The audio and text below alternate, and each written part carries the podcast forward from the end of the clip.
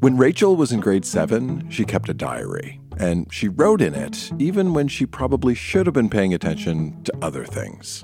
I'm in science right now. We're learning about atoms. Who cares about atoms? We're made of something. Done. Period. End of story. That's Rachel reading from the diary she kept in grade seven. I'm Dan Misener, and this? This right now is Grown Ups Read Things They Wrote as Kids. How are you doing tonight? It is very, very nice to see you. This is a show where we go back in time to remember the good, the bad, and the awkward parts of growing up. This time recorded live in Toronto in partnership with the Word on the Street Festival. We have an open letter to all the boys in the world, a tragic story about a chicken, a critical look at a Weird Al concert, and much, much more. This stuff is weird, it is wonderful, and it can help us understand who we are. So think about who you were when you were a kid and stick around.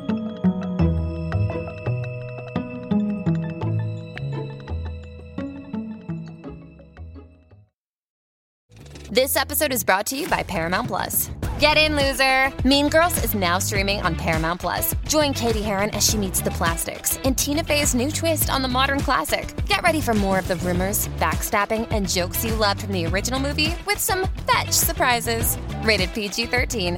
Wear pink and head to ParamountPlus.com to try it free. When Jane was in grade nine, on the very first day of school, her teacher gave the class an assignment write a letter to your future self. And the idea was these letters would be sealed up for a couple of years and then delivered back to each student at the end of high school when they were just about to graduate.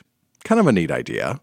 Thing is, Jane did not actually receive the letter at the end of high school. She got it this year, 20 years later.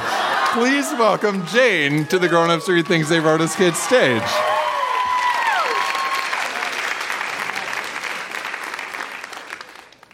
Dear Jane, I wonder if this letter is coming as a surprise to you. right now, 1998, Lynn almost has a job at the mall, and Jazz is dating Candace. Joe is his best friend, and Ron still has me crushing on him.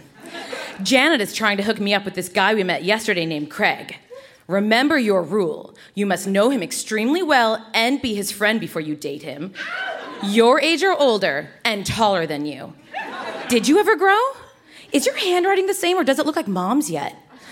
Lynn's on this huge dad hating thing. I think she really does hate him, and it scares me. Has she moved out? Is she a gym teacher or a coroner or into biology? Did she get into college? Lynn says I'm a TVaholic since I love my shows. Third Rock from the Sun, Seinfeld, X Files, David Duchovny, Ally McBeal, Frasier, a bit of Friends, Simpsons, South Park, yada, yada, yada. Did you ever get anywhere with acting and arts? Who are you still friends with? Lindsay sits beside you, and Lucy and I are still really good friends. Have you lost weight? Have you met a really good boyfriend? Do you know what you want to be yet? Right now, I have no idea. How did high school dirt out? Do you still cry a lot? Do Lynn and Jazz still bug you? This is my first day of school, and the only thing I'm more scared of, other than bad grades, is older students. Initiation. Are you still a virgin? How far have you gone? Do you still regret Frenching Dave? How's mom and dad? Is he still a carpenter? How's mom? Is she still complaining about how she can't take the pressure of work anymore? Does she still work at the hospital? Do they still make the bed creak at night? Ugh.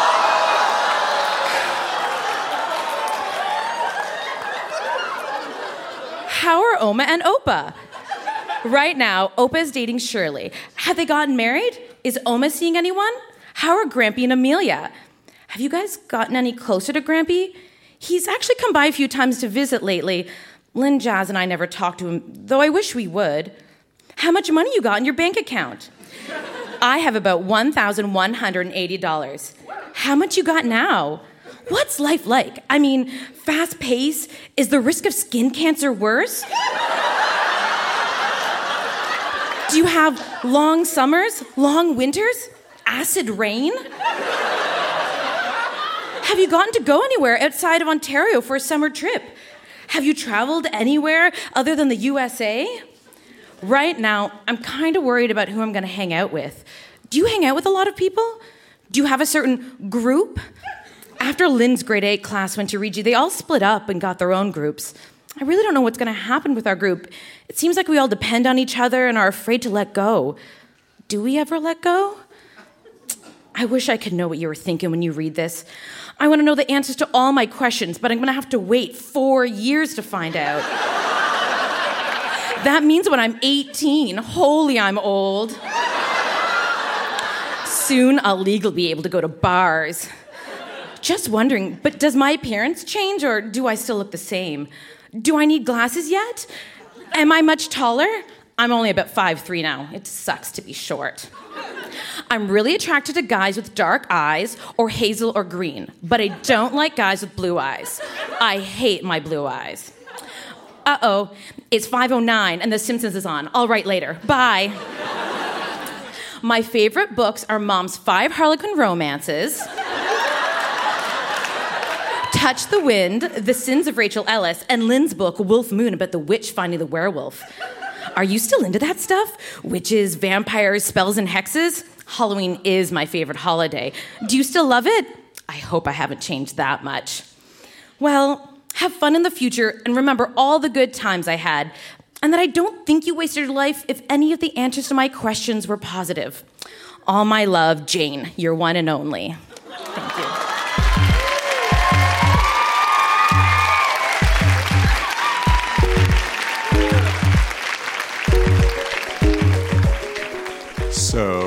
Jane, do you still regret Frenching Dave?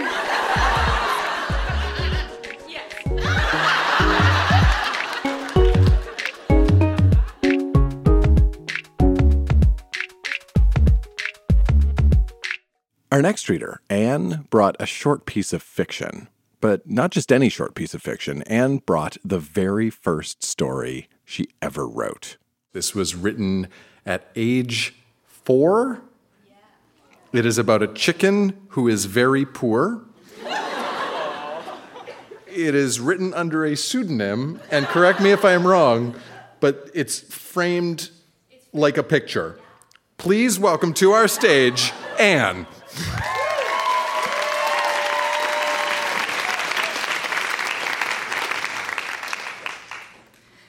Once upon a time, there lived a chicken who was really poor. He didn't have any money and had nowhere to live. He didn't have any food or a car. and he was really crying hard. So hard that he cried his head off and his eyes out. He was on the sidewalk combing his hair with his own wishbone. No, someone else's wishbone.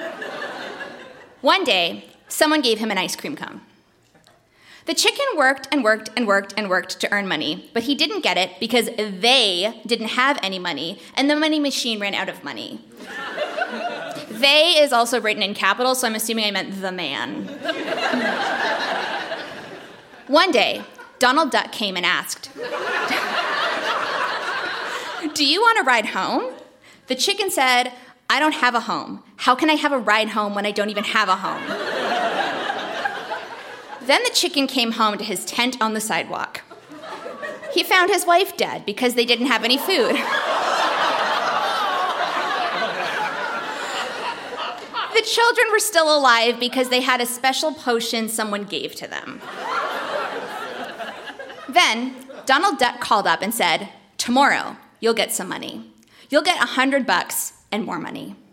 then he said, and more and more and more money so you can get an ice cream cone and everything else you want. And when you want Mrs. Chicken back, you'll get her back because this is just a story and we can do whatever we want. and sometimes when you have rags instead of clothes, don't be afraid and don't run away like sometimes Mrs. Chicken gets running away. Then the music came on. La la, la la. The words were Here comes the bride, all dressed in white. Here comes the bride, all dressed in white. but the end of the story went blah, blah, blah, blah, because the storyteller ran out of words. But the chicken and his wife lived happily ever after. Amen.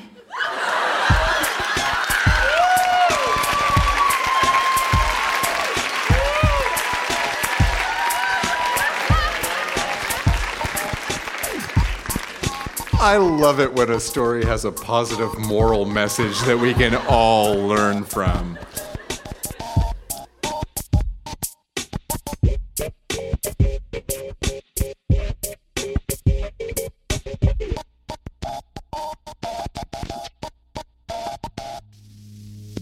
Our next reader, Vicky, shared a couple of selections from the diary she kept in high school.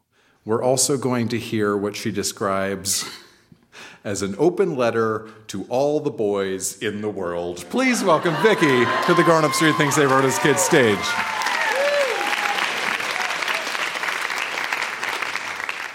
Sunday, October 30th. Tomorrow is Halloween. To which I say, so what? I doubt I'm going out. Probably going to be stuck at home, handing out candy and acting fascinated by kids' costumes. Aw, don't you look darling, is what I will say when I am thinking, this kid is dressed as Luke Skywalker, he'll never get laid.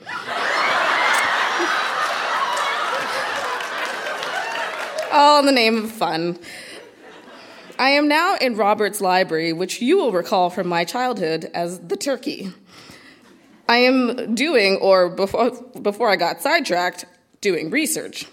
Stupid independent studies unit. I hate doing actual work. I'm so much better at just completing the motions, nodding at my teachers, adjusting my face range from confused to bemused to stern con- concentration, scribbling like I'm paying complete attention, staying one step ahead when taking up homework. The path of least energy. Now I've been in the library for four hours. That's how long it takes Dan to spell pencil properly. Ha!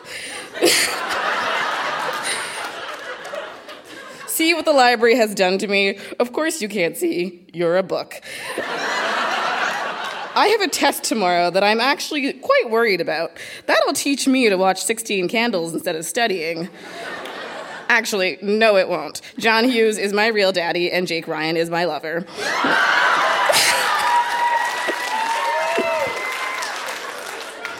And young Cusack, brackets, John, as the nerdy friend equals hoot times infinity.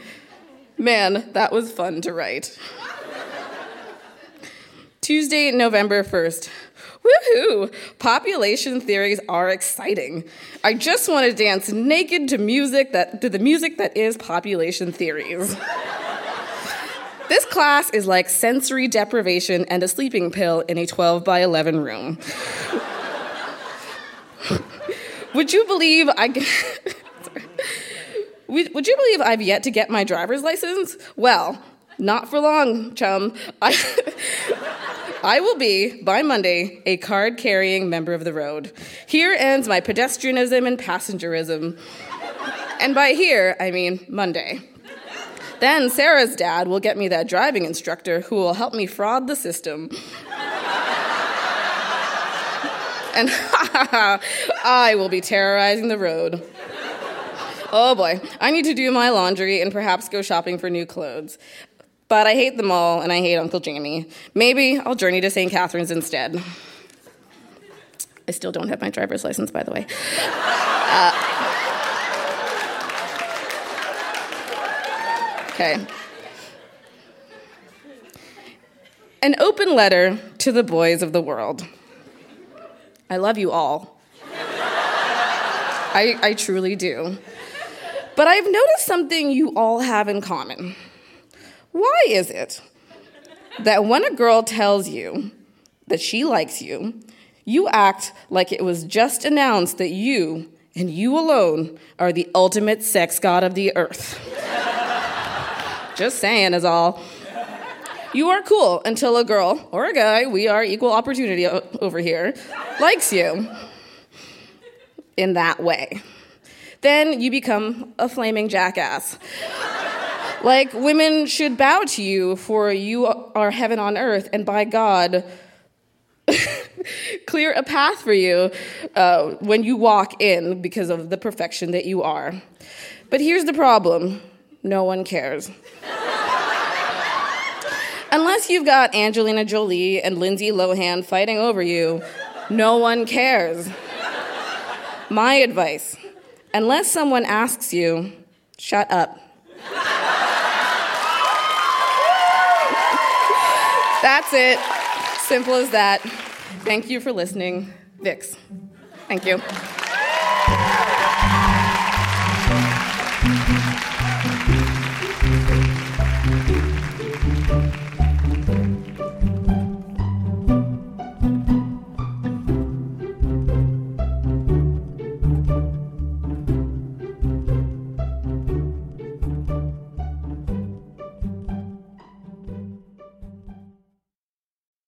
Common for adults to ask kids what they want to be when they grow up, and it's common for adults to ask teenagers what they plan to do after they're finished school, if they'll go to college, go to university, go get a job.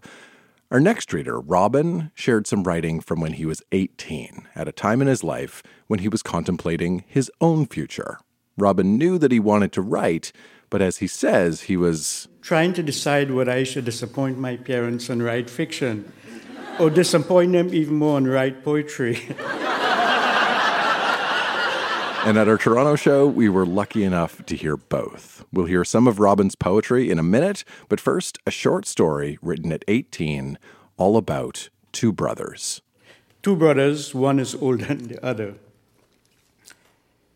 Then, bursting from the silence, and even at this late hour, they are the voices of two children. One of them says, It looking like the devil laughing and crying at the same time. No, no, no. To me, it looked like an old man going to dead, and he touching his family hands all around him. Look, now it changed. Everybody leaving, and and the old man, the hand moving, he getting up. In the stillness of the night, his frightened voice pleads, "It's so late. Everybody must be sleeping by now.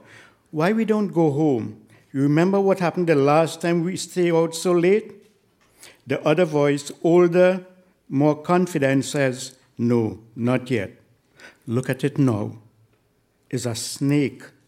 A snake turning into a beautiful lady. All the body changing, but not the head.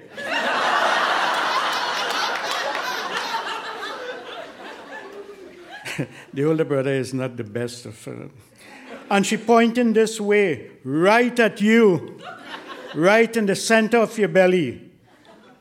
He laughs at his younger brother.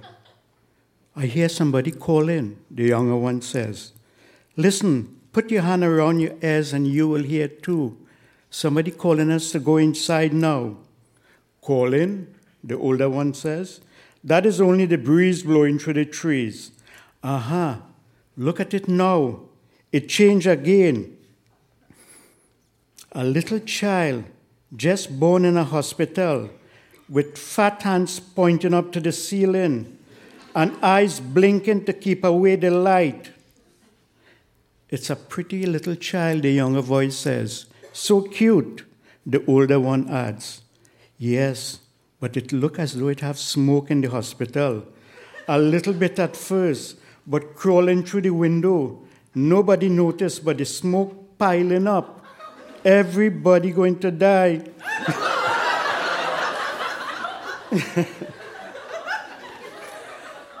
Brothers, you know.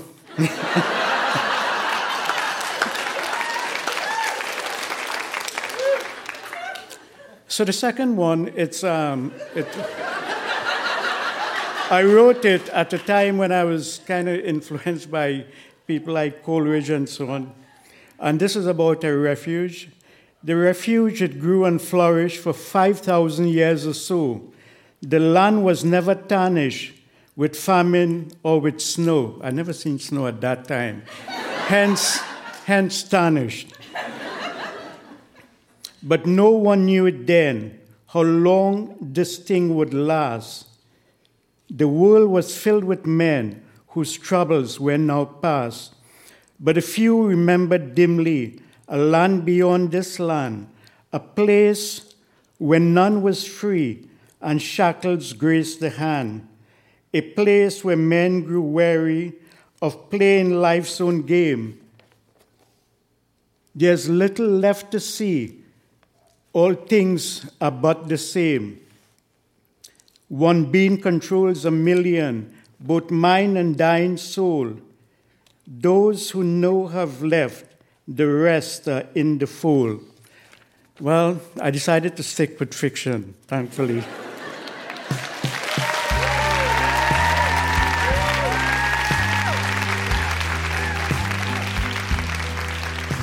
One more time for Robin.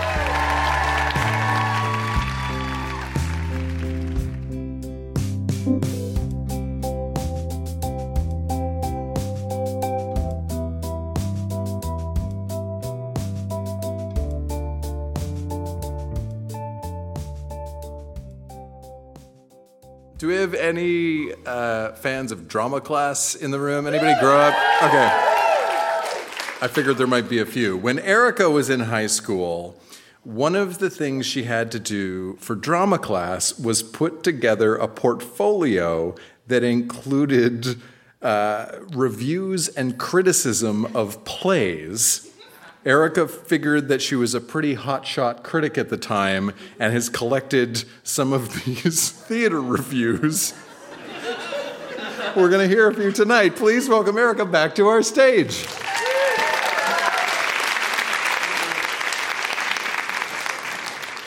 Love on Main.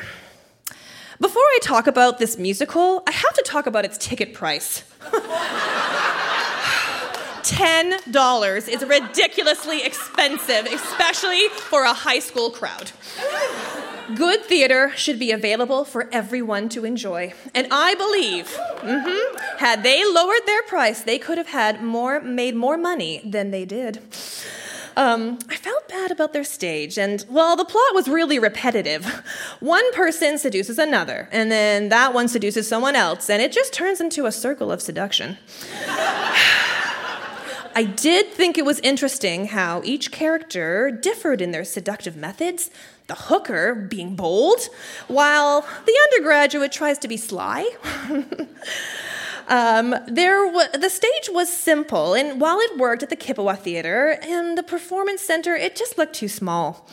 Though a good lighting technique was used with a red light flashing on, it sort of symbolized a back to reality image after the lovers had uh, fulfilled their dreams.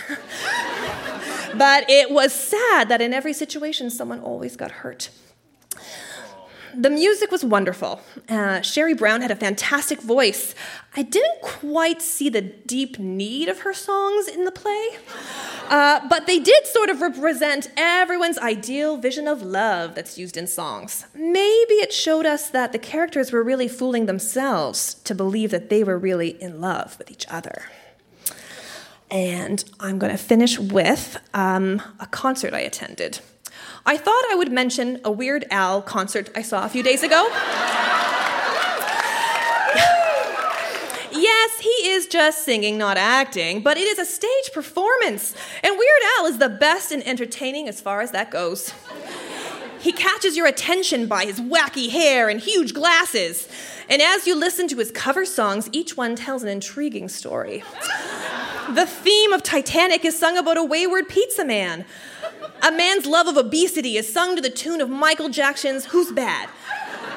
Weird Al keeps the songs rolling with the high interest through his strange and witty remarks, plus an accordion. His stage presence is huge as he appears each time as Elvis or Obi Wan Kenobi, always something different done in record time. And in between costume changes, he shows short videos or movie previews soon to come with headings like 60% chance of rain or Yes, it's dirt. He brings an entirely different approach to the entertainment industry. Though in some cases, he does tend to push it. He had this one song intro that was getting interrupted by the pianist's dramatic playing. At one point, Weird Al gets so fed up, he takes out a fake pistol and shoots. The pianist falls on the ground instantly, and the whole crowd begins to cheer. But I had to stop myself. as I caught myself laughing because someone had been shot. Suddenly, the humor was lost as he went into a song about the night Santa went crazy. It's interesting how, if an extra gets shot in a film, you barely flinch, but a death on stage is just too real and serious. Though I still think Weird Al's a great comedian, he doesn't need to shoot people to be entertaining. Thank you.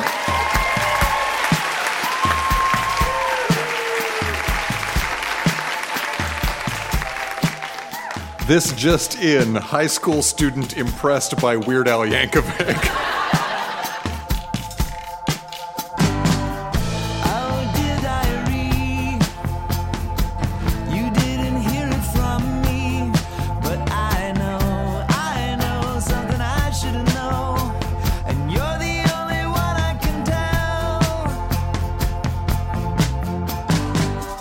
That is Grown Ups Read Things They Wrote as Kids. Our show was recorded live at the Royal Cinema in Toronto in partnership with The Word on the Street and was produced by Jenna Misener.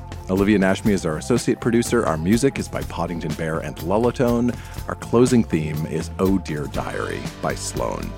Special thanks this time to David and Maya at The Word on the Street. Many of the readers at our Toronto show continue to write as adults and were featured authors at the 2018 Word on the Street Festival in Toronto. I have put links to their work in the episode notes, which should be on your device right now. I'm Dan Misener. Thanks for listening.